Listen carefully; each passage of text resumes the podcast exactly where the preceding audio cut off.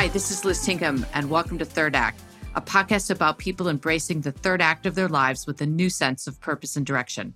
The third act begins when your script ends, but your show's just not finished. Today, I'm talking with Judy Spitz, the outsider. Judy started her career as an academic, but quickly leveraged her speech technology knowledge as the academic outsider at Verizon, where she rose to become the CIO. While there, Judy realized that the problem of lack of women in technology was not getting better, so she decided to solve the problem herself. Judy founded the program Women in Technology and Entrepreneurship, which is a unique collaboration among corporations, Cornell Tech, and the City University of New York City. That program works with women students to prepare and enable them to pursue tech degrees in New York City. With a grant from Melinda Gates' Pivotal Ventures, the program is national and is now Breakthrough Tech, Judy is once again the outsider, but this time the corporate outsider, as she is now the executive director of that program.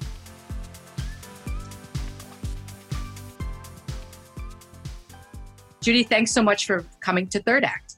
It's a pleasure to be here. I always uh, look forward to the opportunity to both reflect back on my career and also talk to uh, other terrific women like yourself. Well, I think we met somewhere along the way at Accenture. You were at Verizon, and we were at a women's leadership forum as a speaker, a guest. But we have a common friend in Lynn McMahon, so I appreciate her reconnecting the two of us.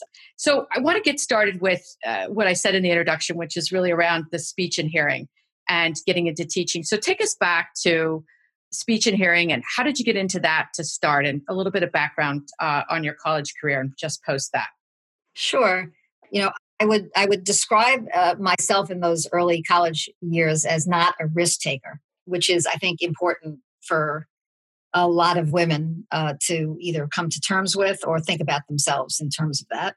And so when I thought about what I might do as a career, I applied to the School of Education at Boston University to become a teacher because that's what my mother did, and that's seemed like a safe path forward what I found is that um, as I started to take classes, I was drifting more and more to taking classes that had some kind of a scientific nature to them, explained how things worked. And as it turned out, serendipitously, and I'll come back to that theme, uh, in that same school were courses in speech pathology and audiology, which involved scientific courses in anatomy and physiology. And I just kept choosing the things that moved me more in the direction of things that had a science feel to it and things that had a, an approach to trying to understand how things work, how systems work. Back in high school, I had a teacher who made some kind of an offhand remark in a math class, thinking that I had, you know, great potential in the area of mathematics. And I did nothing with that consciously. Mm-hmm. That input to me at that young age, I know stuck with me because uh, inexplicably I took a calculus course in college and it did somehow or another create a vision of myself that I hadn't had before of, hey, maybe I, maybe I can be good at math and science. So we'll come back to that. But um, I, I started to take these classes. I majored in speech and hearing. It was all about how the systems of human speech understanding work and started to use this term sort of systems mm-hmm. thinking. Probably before it was popular, right? Uh, it was. It was popular back then. I will tell you that when I listen to today's jargon, I think it's synonymous with computational thinking, which we talk about the way we need to educate some of our young people to move them towards computer science. But I, I did I did major in that. I proceeded to get my bachelor's, master's, and then PhD in it and ended up working on soft money, NSF grant money at the university, pursuing my interest in, in research around speech and hearing. And it was at that point that I made another move that, again, I think was motivated in part by my not being a risk taker. Mm-hmm. I assure you, working on soft money from NSF grants is not the most stable form of income. But I just happened to make friends with the person who ran the computer center, uh, where I got my graduate degree, and he offered me a job in the computer center. Again, appealed to that sort of systems thinking part of me and was a regular, steady job. Mm-hmm. So while I was sort of waiting for a faculty position to open up, I took that job, and I would say that that was kind of my first step towards what ended up being a career in tech. Yeah, I think you said to me, come down and run the, he said to you, come down and run the PC department, which just yes. seems so funny at this point. And what was that like in the PC department for a woman speech and audio uh, doctorate at that time? Well, as you can imagine, I was a fish out of water. Uh, with, yeah. with one exception, and that is, uh, you know, I consider myself to be a passionate learner. And so for me, it was, hey, I don't know anything about PCs, although quite frankly, way back then, which I will admit was many, many years ago, PCs were new. Right. And nobody knew a lot about personal computers. We were all used to working on mainframes. And uh, he said, Don't worry about it, I'll teach you. I can see that you have good uh, sort of relationship and leadership skills and so on. And so I said, Fine. And I rolled my sleeves up and I learned about it. And I worked at that job for about a year. And I will tell you that I both discovered something about myself then that has carried forward. And that is one of the things that I'm most passionate about is continuous learning. For me, once I learned what I needed to do to do that job, there wasn't any more sort of excitement about it. We weren't accomplishing sort of big things. And I found that I just wasn't motivated. You know, when I was doing research as part of my PhD, and after that, you're continually learning. You are, in fact, by definition, setting up uh, research projects in order to break new ground and learn mm-hmm. nobody's known before. So this was this was too much of a sort of a straightforward operational job. And uh, while I was uh, doing that job, it just so happened that somebody I went to my PhD program with had heard that the quote unquote phone company mm-hmm. NYNEX. X back in those days. Right. Yes. Northeast. Uh, was starting an applied research lab. And they were hiring a bunch of academics in order to do advanced applied research that would be helpful to the telecommunications industry. And there was going to be a speech technology group, and that I should go and apply for that job. And again, bit of a fish out of water. I didn't know anything about corporate America. I didn't know anything about that kind of applied research, but there was this connection, obviously, to my background in terms of human spoken language systems. And they said that they were looking for academics. So I went for that interview. I landed that job.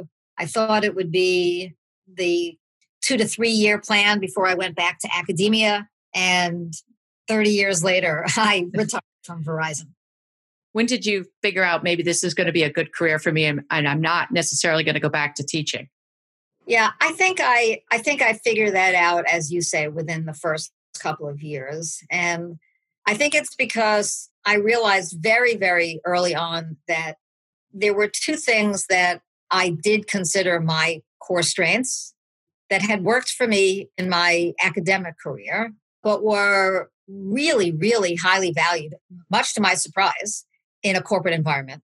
And uh, one was my ability to basically stand up in front of a group of people and tell a compelling story. An adjunct faculty member teaching college courses during my PhD, obviously that's something you have to do. Right. Yep. Similarly, when you're, you know, giving papers at scientific conferences and so on. So it was a skill that I, you know, had and developed. And it was remarkable to me, especially in a tech organization, how valuable that skill was among the techies. Probably not a lot of them able, had it, right? You were probably stood exactly. out, right? Exactly. So that was one. And I liked leveraging that, made me effective.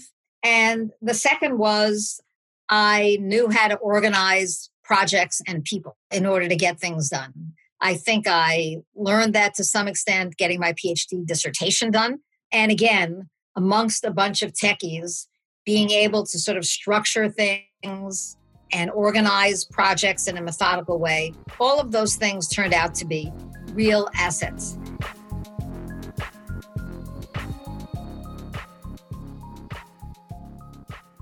So, how was the environment at what then became Verizon because the was it Bell Atlantic bought NYNEX and then they changed their name if I remember correctly. How was it for women during those years? So that would have been sort of late 80s, 90s, the knots. Yep. So what I would say is that it was incredibly supportive. I have to say that because let's face it, I had my children, I have twins. Wow. Oh, them, twins. Um, God bless you. I had them about two and a half years, three years into my career. And twins, at least in those days, was automatically considered a high risk pregnancy, which means I had to start working from home six months into my pregnancy. Now, work from home, of course, literally in today's world, has again taken on new meaning, but it was pretty unusual then. Mm-hmm. Uh, we did not have internet access at home. And the company was incredibly supportive. I, I worked from home. I had my work phone forwarded to my home. Remember, we didn't have cell phones. I had a computer that I was able to use. My boss at the time was so supportive that when it came to his having staff meetings, his staff meetings, of which I was only one member, he brought the whole staff to my house. So, so it was really, uh, I couldn't have asked for more. However, I will also say I worked my butt off. And, you know, I use the term workhorse, which I think a lot of women tend to step mm-hmm. in, right? We're used to it. I worked incredibly hard. I got my work done and more. You know, I put my kids to bed and went back to work, all that same stuff. And I also, uh, I had enough humility, which is a very undervalued quality in leaders, to surround myself with people who could do what I couldn't do, who knew what I didn't know, and so on. So uh, it's one of the reasons why I say a little bit tongue in cheek that I think imposter syndrome isn't all bad. What I mean by that is being comfortable with the idea that you don't know everything is an actual an asset because it allows you to be comfortable to bring in people who are you know smarter and better than you and create create a great team. I think uh, NYNEX bell atlantic verizon could not have been more supportive. The one caveat i'll say again for people who might be listening is in my era, I would say I was guilty as charged in what I now know has a name, which is called the Cinderella syndrome, which I learned means a tendency for women to think that if they just keep their head down and work hard, they'll get recognized. And that is certainly the philosophy that I had, meaning I didn't spend a lot of time advocating for myself or pushing for that next job and so on. And I absolutely moved ahead. I have no regrets. You know, I reached a C level job. You know, what more could I ask for? But it didn't happen overnight. Uh, it took a long time. And I sometimes like to advocate to women that they be a little bit less passive about pushing their the advancement of their own careers than I think uh, we were in in my right. era. I, I, would agree. I was the same way, but uh, but similar. I got promoted on schedule or ahead of schedule, and I just kept my head down. So right. I kept working, right. which you and I discussed that we were both very heads down in the 90s and the knots. I was also doing communications work, um, eh, but and we weren't realizing that STEM degrees for women were declining. And then our heads kind of picked up. And sometimes I feel a little bit badly about that because I feel like, what was I doing to, why wasn't I paying more attention? Because we get to the C suite and we realize there's not much of a slate, there's not much of a pipeline. I mean, any thoughts on that? Well, your experience mirrors mine perfectly. In fact, what I have found now that I have made that shift is that people see what I'm doing now and assume that throughout my career, I was the one that was in the women's group and I was the one that was leading the charge. Right. Uh, and so on. And uh, sadly, it wasn't true. And again, I didn't realize it until much later in my career. But looking back on it, it was just, there was, it was too hard to try to balance, you know, raising my kids, having a full time job, you know, figuring out that balance, trying to get ahead. I just didn't pick my head up. I was totally focused on the job itself. And let's face it, I was being treated very well. I was too. If I had felt like somehow or another I wasn't being treated fairly, or worse yet, was being harassed or was being passed over, I might have had my sort of arm twisted, if you will, to, to notice. But I wasn't. I was mm-hmm. being treated well and was advancing, and I just kept working hard. And yes, I agree with you. I feel a little bit like I was asleep at the wheel. Mm-hmm. That's exactly what I would say. You eventually, what year were you promoted to CIO? was promoted to CIO around 2005. Okay, so mid knots. And now you're in charge of promoting women. You've got the entire IT group at Verizon, which is huge. And you have, you start looking at slates for succession planning and advancement, and you have a bit of an aha moment. Yeah. So, as you said, you know, you get to that level and you are both responsible for the slates of women coming up behind you. You're also responsible for talent development in the organization, you know, writ large. So I two things happened uh, near each other. One is there were a group of upper middle management women who worked for me who wanted to tr- start to get together and just talk about the issue of women's leadership in the organization. And so I met with them on several occasions. And the other thing that happened in parallel was my meeting with HR talent development uh, support folks and asked them to show me the statistics mm-hmm not the people who were close to my level, but further down in the organization that were coming up. You know, where, how many of those women were there and where were they? And in both of those cases, I was both appalled by mm. the numbers. It was amazing to me that below my radar screen, lower down in the organization, the reason I didn't know them wasn't because they were too far from me organizationally, it was because there weren't very many of them. That was one. And the second was this sense of talking to these women about, you know, why isn't it getting better and who's doing what and why aren't people doing more and so on. And I, I just had this kind of no other way to say it sort of aha moment where in my in my brain I had first the thought, why isn't anybody doing anything more significant? Immediately following that was, why aren't I doing anything? I mean, who am I looking around at? You know, I'm a chief information officer at a Fortune 10 company. Who, who else am I looking mm-hmm. at? You know, to be quote unquote the leaders here. You know, one of the things you learn as you move higher up in leadership is them is us. Mm-hmm. There, there, there is no other, you can't look up too much higher to say, why aren't the quote unquote senior leaders doing anything? Because you are them. Mm-hmm. And that really got me thinking that for heaven's sakes, I have 30 years of management experience learning how to do big, important things at scale. I had this idea, uh, again, because of all the research that I was doing, that I couldn't believe that at that point in time, so this was now 2014, that understanding something about how software gets written wasn't a basic requirement to graduate college. I mean, it's it to me it was like basic literacy. You may never write a lo- write a line of code in your life ever again, but you are surrounded by software. You're surrounded by people who are developing systems, and you should know something about how it works. So I googled that question, and up pops up uh, the name Maria Klawe, mm-hmm. president of Harvard College, who was and is the trailblazer mm. in the effort to get more undergraduate women to study computer science. And the reason why I was focused on those undergraduate years was again because I found that there were lots and lots of efforts in the K through 12 space. The most popular one or well known one, of course, is Girls Who Code.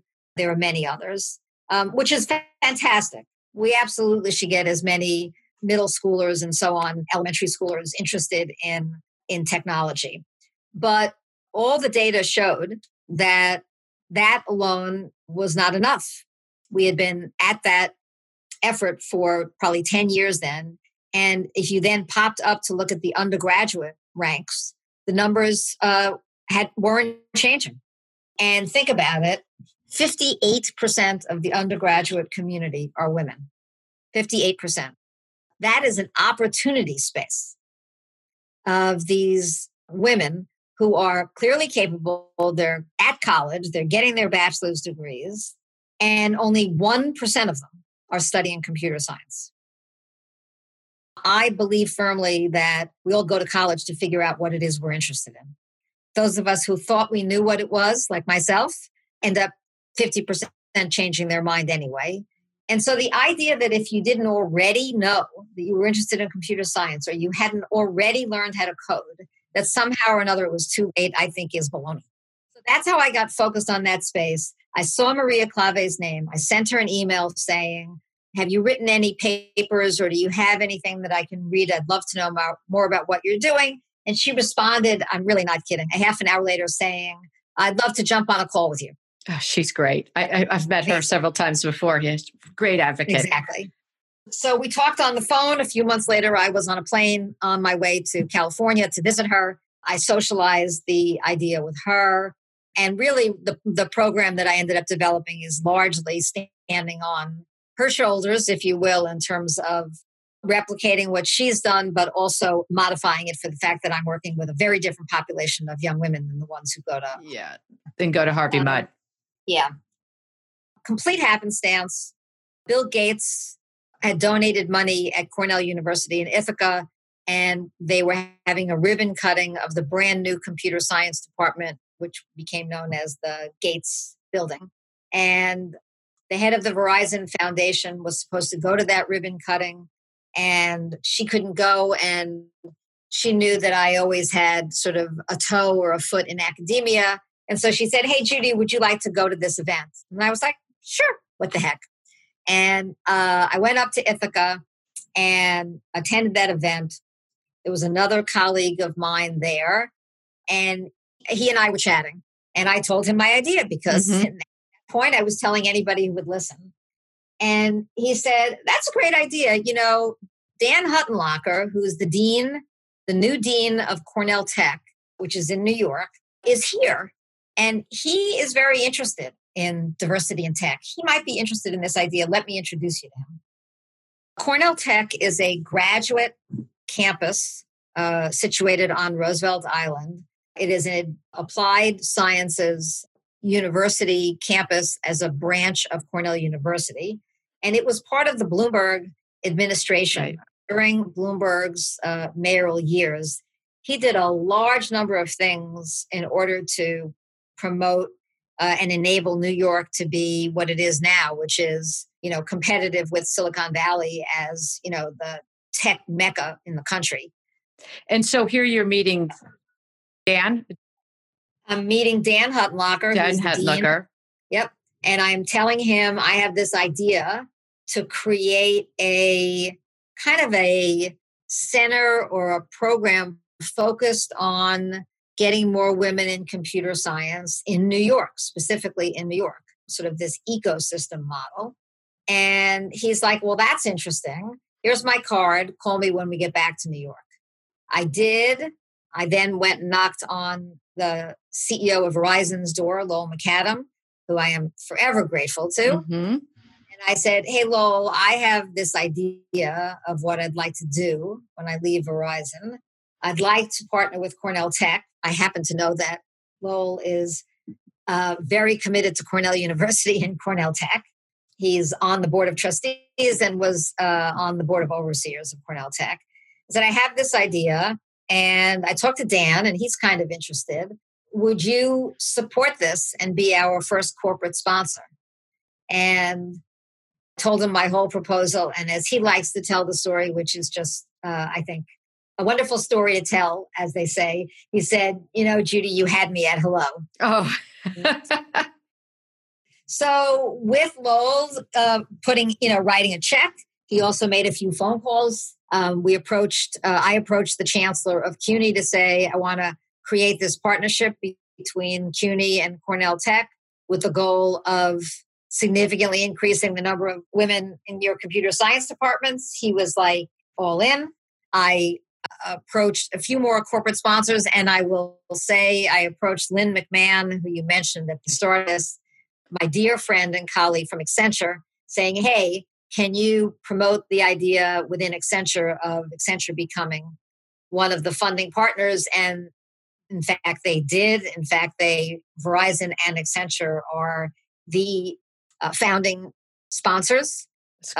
Of, of the uh, initiative, which was called WiTNY for Women in Technology and Entre- Entrepreneurship in New York.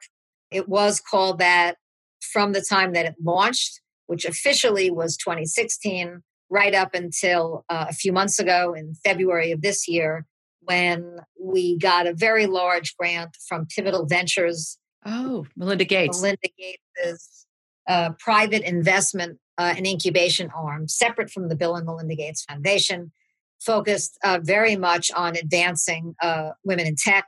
She saw what we were doing, saw the approach, which was to work within an ecosystem on both the supply side, meaning the academic partnership, and the demand side, meaning work with industry throughout the city ecosystem to help them understand that they need to open up new doors of entry and recruit in different ways if they have a hope of bringing in a more diverse talent pipeline.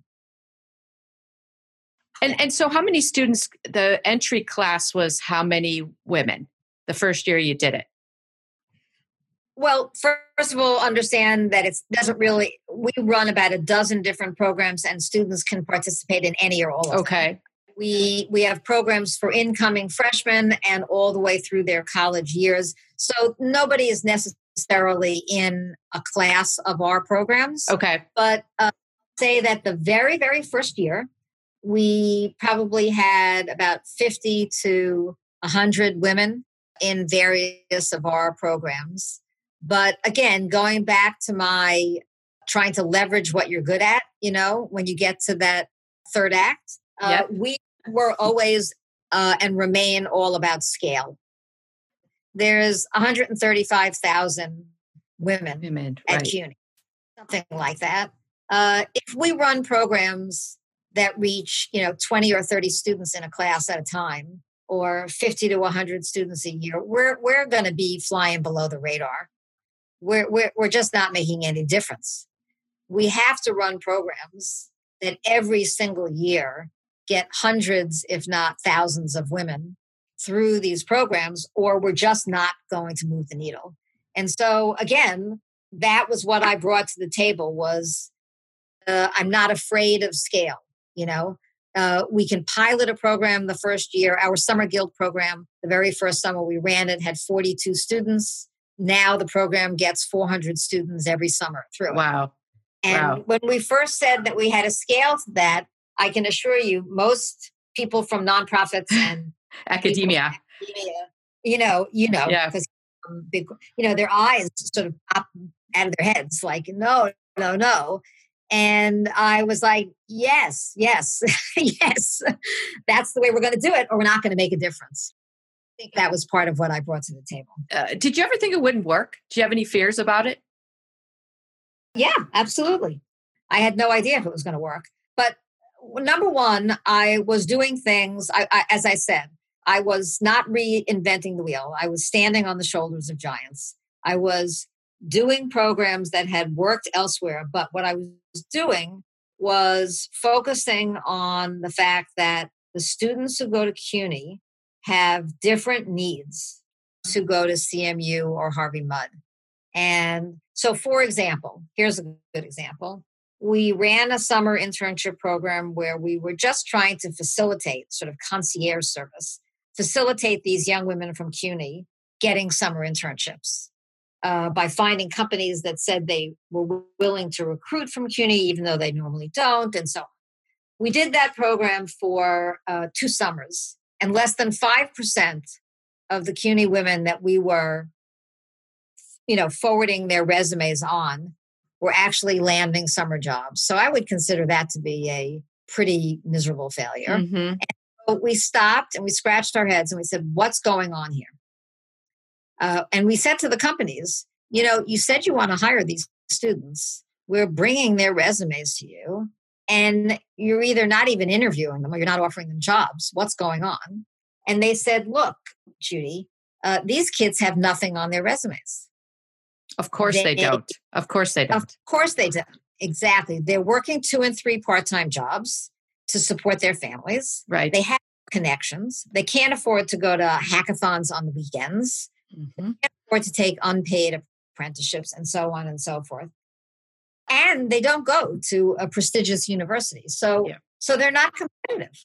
And so we sat back and I actually worked with some Verizon friends uh, to brainstorm. And we came up with this idea of a winternship.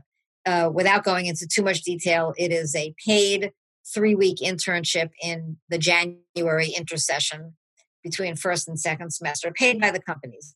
The whole idea is to give freshmen and sophomore women in computer science a little resume juice. Oh, it's a great idea. An experience that they can talk about and so on. And the net result of that, we did it with one company and five winterns. Winterns. All five Great word. Landed summer jobs that summer. And we said, hey, we're onto something here, going back to my scale. Mm-hmm. We now host 60 companies, host 300 winterns every January. And because again, there's no point in having a winternship program for five or 10 for five, or 15. Right. Too much effort, not enough result. Right. So, you know, we follow the uh, lesson we've all learned, which is deliver something, observe it, iterate, figure out what you did wrong, fix the bugs, do another release. You also said that, and I, lo- I, I've been thinking about it since we talked before, that the internship program in the United States is somewhat broken and that kids from great universities, they're already great. So they got into a great university. So why do they need to get the plum internships? why don't we take kids who don't have the opportunities, who might be at lesser universities but achieving very well, and let them take those internships and talk about leveling the playing field? I, th- I think that's a brilliant idea. Yeah. So, you know, we know that summer internships are the single biggest predictor of being able to land a job when you graduate. This has been shown already. And so that's why we are so focused on what how do we give uh, the students who go to cuny and the women in particular uh, more of a competitive edge and that's what the internship is about but as we saw what happened what's happening now with covid and uh, summer internships being canceled what a lot of people are observing is what we knew which is these summer internships are even more critical to these students who go to public universities and from disadvantaged backgrounds because it's the only way they get their foot in the door. And as you said, these companies, they are going to recruit from MIT and CMU and Georgia Tech and, and Columbia and NYU. They're recruiting from there anyway. Mm-hmm. We understand pipeline initiative. But if they really, really want to diversify their tech ranks, then probably the most productive way to do it is to use that 10 week summer internship to bring in these students who they wouldn't normally get exposed to, who aren't in their standard recruiting pipeline, and give them a chance to show themselves. And then they've got a real robust pipeline of diverse, non traditional uh, tech talent that they've gotten to meet and that they know. And they've helped to mentor. So, my idea that I'm starting to talk about is repurposing that, you know, this is systemic change for companies to repurpose what they think of as their summer internship program as an opportunity to bring in students who are diverse in any number of ways as compared to their standard tech organization and use it as a diversity pipeline initiative. And I, I think there's some real uh, there's some real leverage, some real opportunity. Oh, I think it's a great idea, and I think about companies that I know of uh, just through my work at the University of Washington, where, by the way, most of my students get pretty lucrative internships until this summer. And uh, you know maybe there's a set aside for x percentage of kids from disadvantaged backgrounds or and the number's gotten bigger but you know, repurposing the entire internship program is is I think a, a brilliant idea because if if I'm, you know, I just think about all the advantages kids from my own neighborhood have, and they're they're gonna they're already doing great in college, and they're they've already got the leg up going into the job, right? If not exactly. just through some of the things that they've done, their parents, right? They're just connections. So, so the thing I love the most about your story, Judy, is that you saw the problem, you realized no one was coming in to rescue, right? There was no cavalry coming from HR or senior leadership. It was you to fix it, and you went big to do it. And so, as I think about the people listening to this and as they are pivoting to their third act, what advice would you give them when they're thinking about wanting to get started on their passion and their big idea? Yeah. Here's what I think it's true that that describes my story, but I think there's a story beneath the story, if you will. And so there are three or four things I'd say to the people who might be listening. The first is the obvious one, which is do what you're passionate about. Hopefully passionate about in your main career or your second act using your terminology but for sure in your third act do something that you're passionate about. But here are three other things that i, I think are a little less obvious. One is uh, do something that leverages your inherent strengths your unique experience from your you know main career the skills that you've learned over the years in other words your long career um, as an asset, mm-hmm. not as a liability. Oh, I'm I'm older. I'm at the end of my you know year productive years or whatever. And you heard me say, you know, it was it was that management experience that I wanted to bring to bear, and my ability to sort of tell my story uh, and get others to jump on board. So make sure you think about what are your inherent strengths and your unique experience that you can bring to whatever you're passionate about. The second, of course, is that serendipity matters. And so, in order to let serendipity happen, you got to talk to a lot of people. okay. Right? Mm-hmm. Uh, because using all those contacts that you have, talking to lots and lots of people, something serendipitous will happen. Somebody will say something or listen to what you're saying and suggest something and if you're not out there talking to lots of people, you don't even have the opportunity to let serendipity come to you. The last thing I'd say is sort of think about your legacy a little bit. You know, what are you remembered for? You know, when I was uh, pursuing and towards the end of my 30 year career, there was no question in my mind at that time that my being a CIO at Verizon was going to be what I was remembered for. I mean, it's what, I did for all those decades. And reach that C level, you know, executive suite and so on. But the truth of the matter is, is that actually now I think what I'll be remembered for is having started WiTNY and Breakthrough Tech. And so uh, if you kind of ask yourself, what do you want to be remembered for? That might point you in a direction in terms of uh, what you should do next.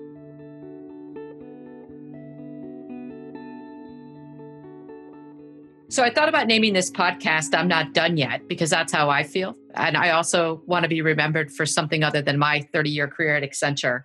So, what aren't you done with yet? It's a great question. I, I think the one thing that I am not done with yet is being more of a national spokesperson for this. Sounds like you're well on your way though with the pivotal investment. Yeah, I mean, I mean, I do public speaking engagements. I uh, am not quite on sort of national committees or you know uh, government you know task forces and things or uh, speaking at things that will influence public policy and more systemic change. And again the reason why i want to do that is twofold. One is because speaking out loud and telling the story of what I'm passionate about has been from the beginning something that I think I bring to the table. But the other is because I do have this unique vantage point of having spent a very long time in industry mm-hmm. and at a suite level, so I can speak from that experience. But I also have an academic background that dates back to my PhD and now is got the program that I'm working. So I do bring a different perspective that I think would allow me to promote systemic change in a broader way. And so uh, that's what I hope I'll do next. Mm. Well, thank you so much. It's uh, for joining us on Third Act. And when you become the Secretary of Education, we'll have you back. How's that? If you speak to us. So, Judy, where before we close, where can people find you online? Okay, uh, let's see. Email judith.spitz at cornell.edu. Twitter account Dr. J Spitz, D R J Spitz, one word. And LinkedIn, I'm just under Judith Spitz. And the organization is breakthroughtech.org. One word, breakthroughtech.org. Email address there, such that if you wanted to just email the organization and find out more about what we do, that email comes to me. Great. Okay. Well, thanks again. And uh, we'll look forward to talking to you again. Bye bye. My pleasure. Thanks so much, Liz. Thanks for joining me today to listen to the Third Act podcast. You can find show notes, guest bios, and more at thirdactpodcast.com. If you enjoyed our show today, please subscribe and write a review on your favorite podcast platform. I'm your host, Liz Tinkham.